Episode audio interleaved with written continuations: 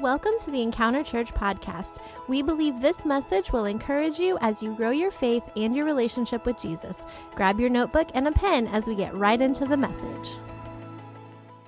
Well, I'm excited about today. Wow, we are on the tail end of this series on the book of Hebrews. Today we're in part seven. Has this been a beneficial time? Yes.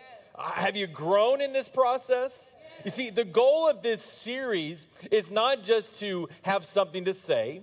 The goal of this series is not just to have an entertaining moment. The goal of this series is to help us, the followers of Jesus, the church, to truly make a shift from just existing, to make a shift from just being by title only into becoming who He's called us to be. We've called this series Not What, but Who.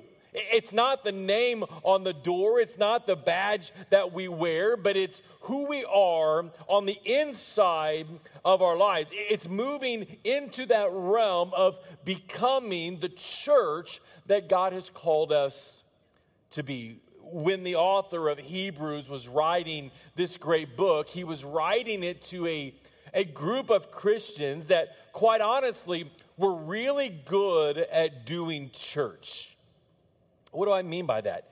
That they had learned how to have a service, a time together. They had learned how to meet the needs. They had learned how to feed the, the hungry. They had learned how to help those that were poor and desolate. But the problem was they had lost their connection with God. Now we look at that on this side of the table. It's easy to point our finger and go, How can you do that? How can you be a Christian and find yourself just going through the motions? How can you find yourself just doing a job and losing the heart? Can I just tell you, it, that's easier to accomplish than one would hope. It's super easy just to get busy. It's super easy just to, to get busy doing church and lose sight of the DNA, the heart of God. So today I want you to do a, a quick examination of your life. I'm not asking you to examine the church. We do that as a leadership team, as the, the staff every single Monday, and as the board once a month. We do a DNA check of our lives regularly. But I want to ask you, on your side, would you pause just for a moment and do a, a check of your life? What is it that runs through the DNA of your life today. We're going to begin to look at chapter 10. And in chapter 10, the, the author is sharing with us in the first 18 verses some pretty incredible promises of God. In fact, we're going to look at two of those promises today, and then we're going to move forward just a bit more, and we're going to discover what is our response supposed to be to those promises. Because how many of you know it wouldn't do us much good if we listened to the promise, but we didn't respond to it? You could walk up and say, Pastor, man, I promise you, I'm gonna, I'm gonna cook the best steak for you ever. I'm gonna make it medium to medium rare. It's gonna be a ribeye. It's gonna be awesome. And you can make all these promises, but until you act upon it, until I respond to it, all it is is talk. Right? I don't know about you, but I want a ribeye right now. Whoo, glory. All right, anybody want to cook me a good? No, just kidding. So today we're going to look at a couple incredible promises that only Jesus can accomplish. And then I want to take some time and I want us to begin to look at what should our response be as a Christian, as a follower of Christ. Look at our text today. It's found in Hebrews chapter 10, verse 35, and it says this so do not throw away this confident trust in the Lord. Remember the great reward it brings you. Don't throw away this trust, this confidence that we have in Jesus, remember the reward that is in store for us. Remember, it was Paul. He said, I fought the good fight, I, I finished the race. Now there awaits for me the, the prize, the reward. God has a reward for each and every one of us. But what is that promise he's making today? Well, two promises that I want to look at. Number one is this Jesus' sacrifice was once for all. Jesus' sacrifice was once for all. Now, why is that a big deal? Well, I want to dissect that just a little bit. Look at this scripture Hebrews chapter 10, verse 14, and then into 18. It says, By his, Jesus's, one sacrifice, he has forever set free from sin the people he brings to God. Now, let me pause there for a moment. That's good news. Come on, look at that. What's it say? By his one sacrifice, once for all, Jesus has what? Forever set us free. Not temporarily, not for a moment, not for a period of time, but forever he has set you and I free. Jesus made a way where otherwise it would be impossible. Now, that should make some of you excited this morning, but hopefully, as we move on today, that excitement will begin to stir. Now, this was good news as the author was writing to these early Christians. He goes on to say this When sins are forgiven, there is no more need to offer sacrifices. Now, that really is not one of those things that we pick up because we don't do sacrifices. Praise God. We don't have to do sacrifices. You don't have to bring me a, a dove. You don't have to bring, you know, goats in here. You don't have to bring a bull. We don't have to sacrifice it and splash the blood on the altar. Praise God. Right? Thank you, Jesus.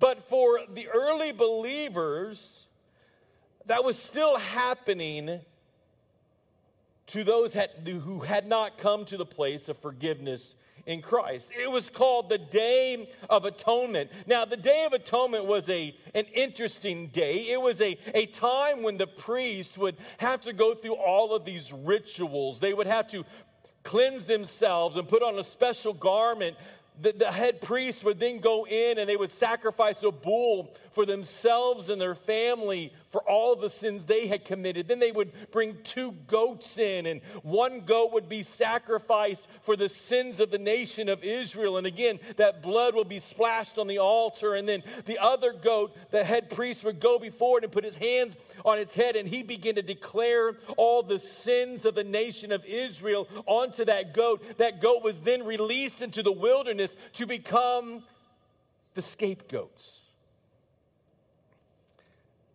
here's the problem with this ritual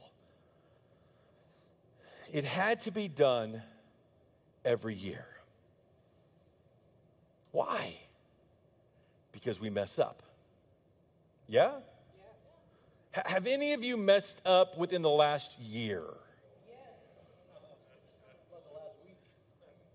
I'm not going to ask you within the last day. We'll just keep it at a year. Keep it at a year. Yeah, absolutely. We've all messed up. The Bible says we all sin. We all fall short of God's standard. So, because of that, there had to be this ritual, this day of atonement once a year of, of putting all the sins on this scapegoat and sending it into the wilderness. It was an annual reminder of our failures. But, Jesus. Jesus paid a price once for all. He sacrificed everything for you and for me. No longer is there an annual day of atonement in order to cover our sins. Jesus came, died on the cross, sacrificed himself once for all. It was a game changer for our lives. Jesus' perfect sacrifice didn't just cover our sins, it didn't just cast it into the wilderness. Jesus makes us brand new. Come on, how do I know that? Well, Second Corinthians chapter 5, it tells us this. It says, This means that anyone, come on, look at your neighbor say, that includes you. Come on, anyone who belongs to Christ has become a new person. The old life is gone, and the new life has begun. Anyone who comes to Christ, anyone who surrenders themselves, the price that Jesus paid in their life, the price that he paid for them takes root, and no longer are they the same, but they are changed in an instant, in a moment, no longer the same, but a new life has begun. Jesus truly gave everything by his perfect sacrifice so that we could be made right in the sight of God. I share this scripture almost every week. If we confess our sins, God is faithful and just to forgive us our sins and cleanse us of all the wrong we've ever done. Not because we've earned that right, not because we're a good person Oh, we may try, but we all falter. We discovered that a few moments ago. But because of the once for all price that Jesus paid on the cross, not only did Jesus accomplish something that no one else could accomplish, look at this our sin will be remembered no more. Now, now, why is that? Why is our sin not remembered anymore? Does God suddenly have spiritual amnesia? No, look at this. In, in, verse 10, it says this I will never again remember their sins and lawless deeds. The moment we are forgiven, the moment we lay it down before Jesus, because of the price that he paid, Jesus or God does not just erase it, because how do you know when you just erase, there's still residue? Come on, if you're from my generation, that residue was on the eraser. That residue had dripped down into the chalk tray. That residue was on the teacher's fingers, right? Come on. If you're a little younger, it was on a marker board. You could still see what was written last week on the base of that marker board because it didn't quite wipe away. But here's what Jesus does because of the price that he paid, he rips down that old board. He gives us a brand new slate. We begin again because of the price that he paid. That's good news. That's a price that we couldn't do on our own. That's something that we couldn't accomplish by ourselves. But because of the love of Jesus Christ, He paid once for all. Now our sins are remembered no more. That's great news. But here's the problem for some reason or another, we allow the lies the distractions of the enemy to continuously ungrave the past that has been buried. For one reason or another, we allow the enemy to surface what God has forgotten. What we've got to do is come to the place of forgiving self. It's more difficult than we'd like to admit, but it is possible with Jesus. It's a daily surrender. We talked about it last week. It's, it's daily taking up that cross, denying ourselves, and following after Jesus. Why? Because He's removed those sins. Psalm 103 says it this way He has removed our sin as far as the east is from the west. Did you know that there's no set distance east from west? It continues on and on and on and on. Our sins are to be remembered no more. Romans 8 reminds us that because of the forgiveness that we have in God, we have no condemnation. Romans 8 1, there is now, therefore, no condemnation to those that believe. But here's the deal yes, God's grace is sufficient. Jesus' sacrifice is complete once for all. Yes, our sins are remembered no more. But that does not give us the right to keep on living like our old sinful self. I've heard people say, well, now that we live in grace, what I can do is I can ask Jesus to forgive me, and then I'll go about just live my life because now I got grace. That, that's not how this works.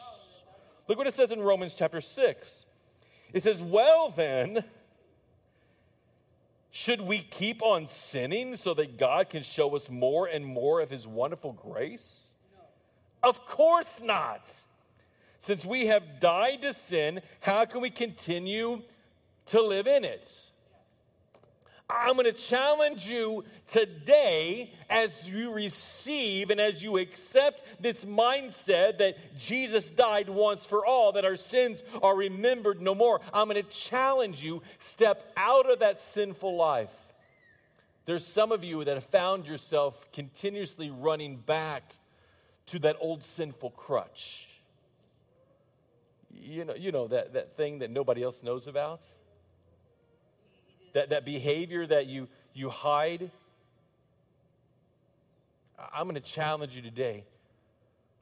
Surrender it all. I remember as a kid, we used to sing a song that says, I surrender all. I surrender all. All to Jesus. I'm going to challenge you today. You don't need that old crutch in your life anymore because what Jesus offers is full and complete. So, what do we do with this mindset? How do we step out of the, the religious game, which is, by the way, so popular in today's culture? Uh, but that's another sermon for another time. How do we step out of that playing church mentality and into this realm of spiritual maturity and growth in God? I want to give you three responses to these two incredible promises that we see in the book of Hebrews. Number one is this we must understand and apply the promises of Jesus. We've got to understand. Now, we don't have to necessarily comprehend it all because the Bible says don't lean on your own understanding. We, we have a, a limited ability. There are going to be things that happen in life that you just don't understand. You can't comprehend. But in this moment, we've got to come to the moment of the realization of God loves me so much that he willfully sent his son, died on a cross for my life so that I could be made right. And then we begin to apply that principle and, and what he has done into our lives. And here it says in verse 19, therefore, brothers and sisters, since we have confidence to enter the most holy place by the blood of Jesus, verse 22, let us draw near to God with a sincere heart and with the full assurance that faith brings.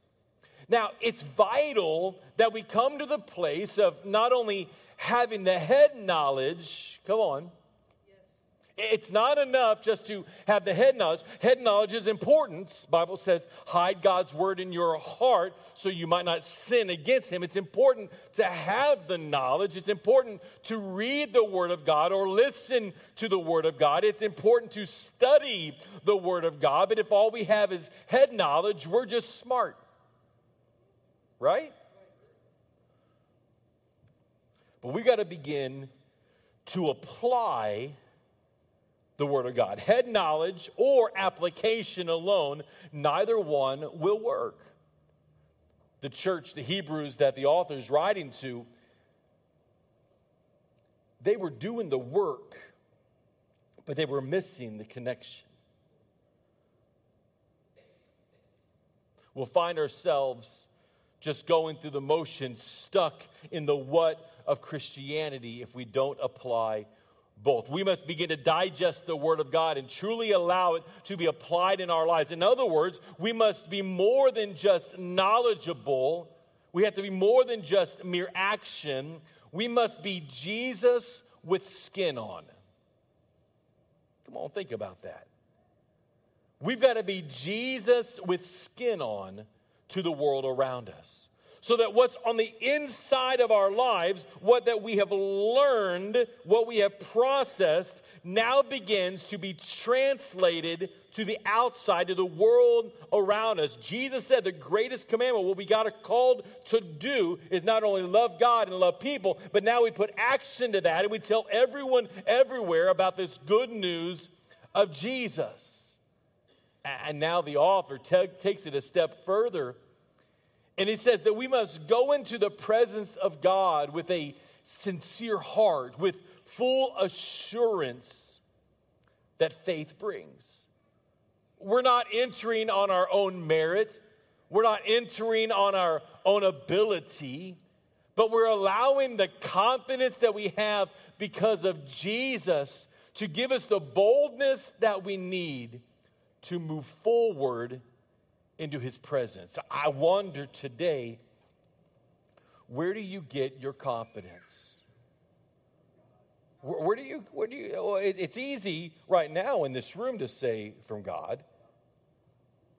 But when the rubber meets the road, when, when things get difficult on the outside, when we're going through our daily routine, where do you turn to initially? You see, anything besides God is going to let you down. If you lean upon self, if you lean upon others, if you lean upon ability, those things at some point in time are going to disappoint you. Have you ever had a person disappoint you? Oh, yes. Right? Yeah. Have you ever disappointed a person? Yeah, the answer to that, I would venture to say every one of us, the answer was yes on both of those. But I want you to know that God will never let you down. God will never turn his back on you. The Bible says he will never leave you, he will never forsake you. Truth be told, any confidence that we tap into that is not the confidence of God will pale in comparison every single time. Uh, the Bible says in Hebrews chapter 10 so do not throw away this confident trust in the Lord. Remember the great reward it brings to you. We must learn, we must begin to trust God for what He has done and continue to trust Him for what He will do. Come on. We got to begin to trust the Lord for what He has done and continue to trust Him for what He will do. It's kind of like when your kids were little. You would go to the swimming pool and they would stand on the edge, and, and you perhaps would be in the pool, and your child was standing there and they wanted to jump, but they were scared. And, and you just said, Come on, come, just jump to me, I promise. I'm going to catch you. That's the trust we're talking about. I would venture to say, majority of you would not have gone, come on, jump to me. Hope, just kidding. I'm not putting it past some of y'all. Some of y'all only about 80% saved. I'm just kidding. I'm just kidding. No, that, that same trust that our child has for us, as they get to the edge of that pool and they jump, they're trusting wholeheartedly that mom or that dad are going to catch them when they hit the water. That same trust is a trust that we can have with God. As we jump into difficult moments of life, as we jump into those decisions that we've got to make, each and every one of those times, as we lean into Him and, and rely upon Him, He's right there saying, just, just come to me. In fact, the Bible says, come close to God and God will come close to you you get to choose how close you are to God. Come on, look at that. You get to choose. Are you going to trust Him today? The second response is this we must take possession of our hope in God. We must take possession of our hope in God. Look what it says in verse 23 Let us hold tightly without wavering. Come on, look at your neighbor say, Don't waver. Without wavering to the hope we affirm, for God can be trusted to keep his promise. Let us hold tightly without wavering.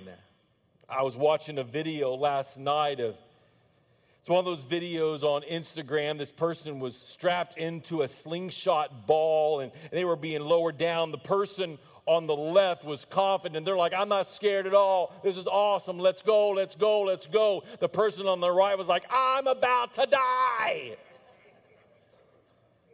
The difference between confidence and no confidence. Actually, my thought at that moment was, man, when I was a young adult, I wanted to do that. And I was excited to do that. I didn't ever get to, but I wanted to do that. Today, I don't think I would want to do that.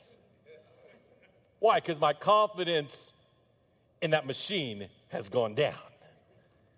Right? But here he says, let's hold tightly without wavering to the hope we affirm that God, for God can be trusted to keep his promises. This phrase, hold tightly without wavering, literally means to take possession of. Let us take possession of this hope that we have. Let us hold tightly to this hope that we have. It, refers to holding as if you were a drowning man, holding on to the rope, clinging for dear life. That's the urgency that we have. And it's not a hope as if I wish, it's not a hope as if I desire, but it's a hope that is set upon an expectation that is to come. As a Christian with the DNA of Jesus running through our lives, we, as the old song states, place our hope in nothing less than Jesus' blood and righteousness. I don't place my hope in people. I don't place my hope in situations. I don't place my hope in money. I don't place my hope in the government. I don't place my hope in anything but the blood of Jesus. That's the confidence that I have in Him. I challenge you today take possession of that promise. Take possession of what Jesus has for you. It's not a hope in self. It's not in the church. It's not in the leadership. It's not in society. It's placed upon God and God alone. Look what it says in verse 36. Patient endurance is what we need now. Come on, anybody in the house need patience? Yes. Yeah, buddy. Patient endurance is what we need now so that you will come to God's will. Then you will receive all that he has promised. Verse 38 And my righteous ones will live by faith. There are two qualities that we see that we must hold on to if we're going to be able to truly move forward from what to the who of Christianity in this Christian journey.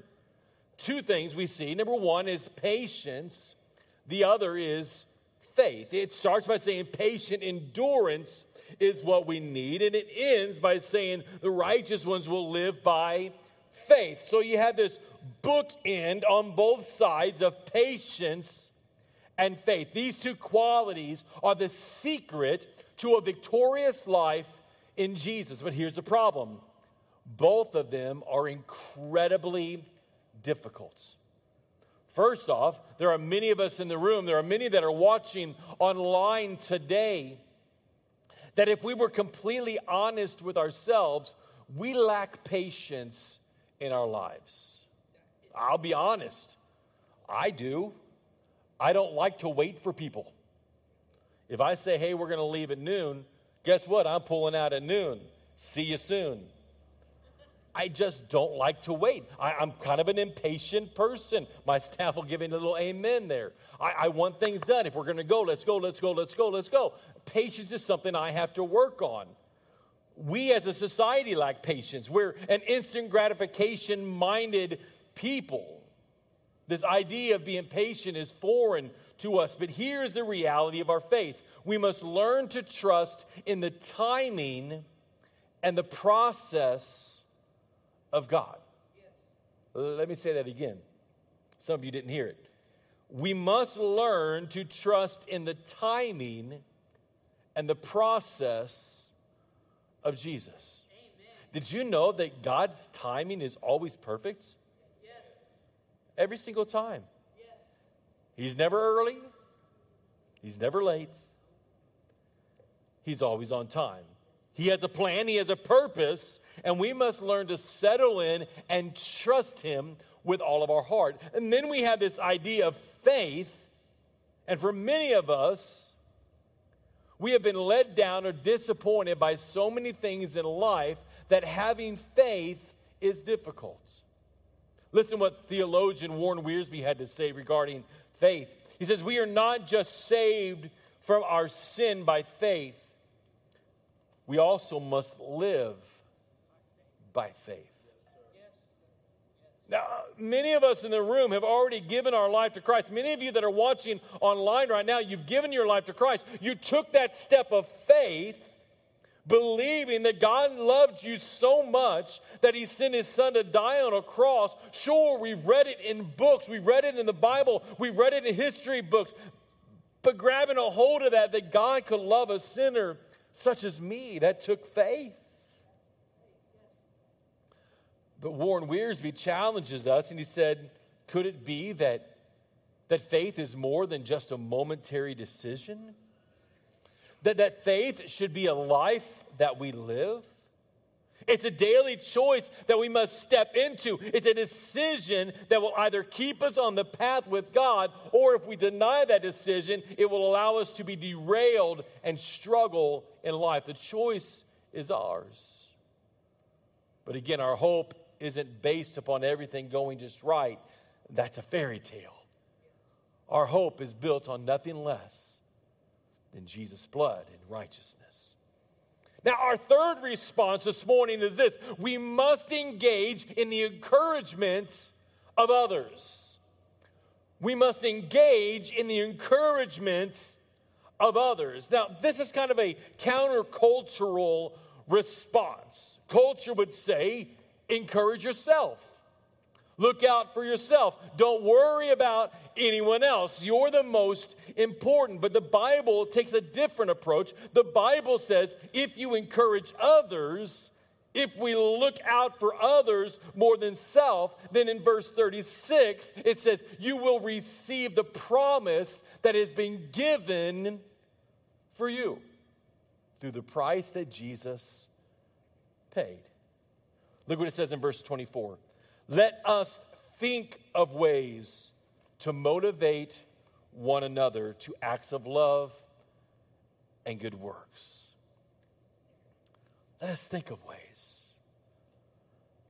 In other words, take some time and, and be creative. Take some time and process. How can I be an encouragement to my coworkers? Oh, Pastor, you don't know my coworkers. Could it be that if you were an encouragement to them, you could change the atmosphere in the room? Could it be that if you began to share the love of Jesus with them, could it be that if you began to invest in them, that there'd be a shift in the atmosphere, in the environment? Could it be that you could change what's occurring at the workplace simply by being Jesus with skin on? I'd venture to say yes. I've watched it time and time again how you get one bad apple in the crowd and it changes the entire environment.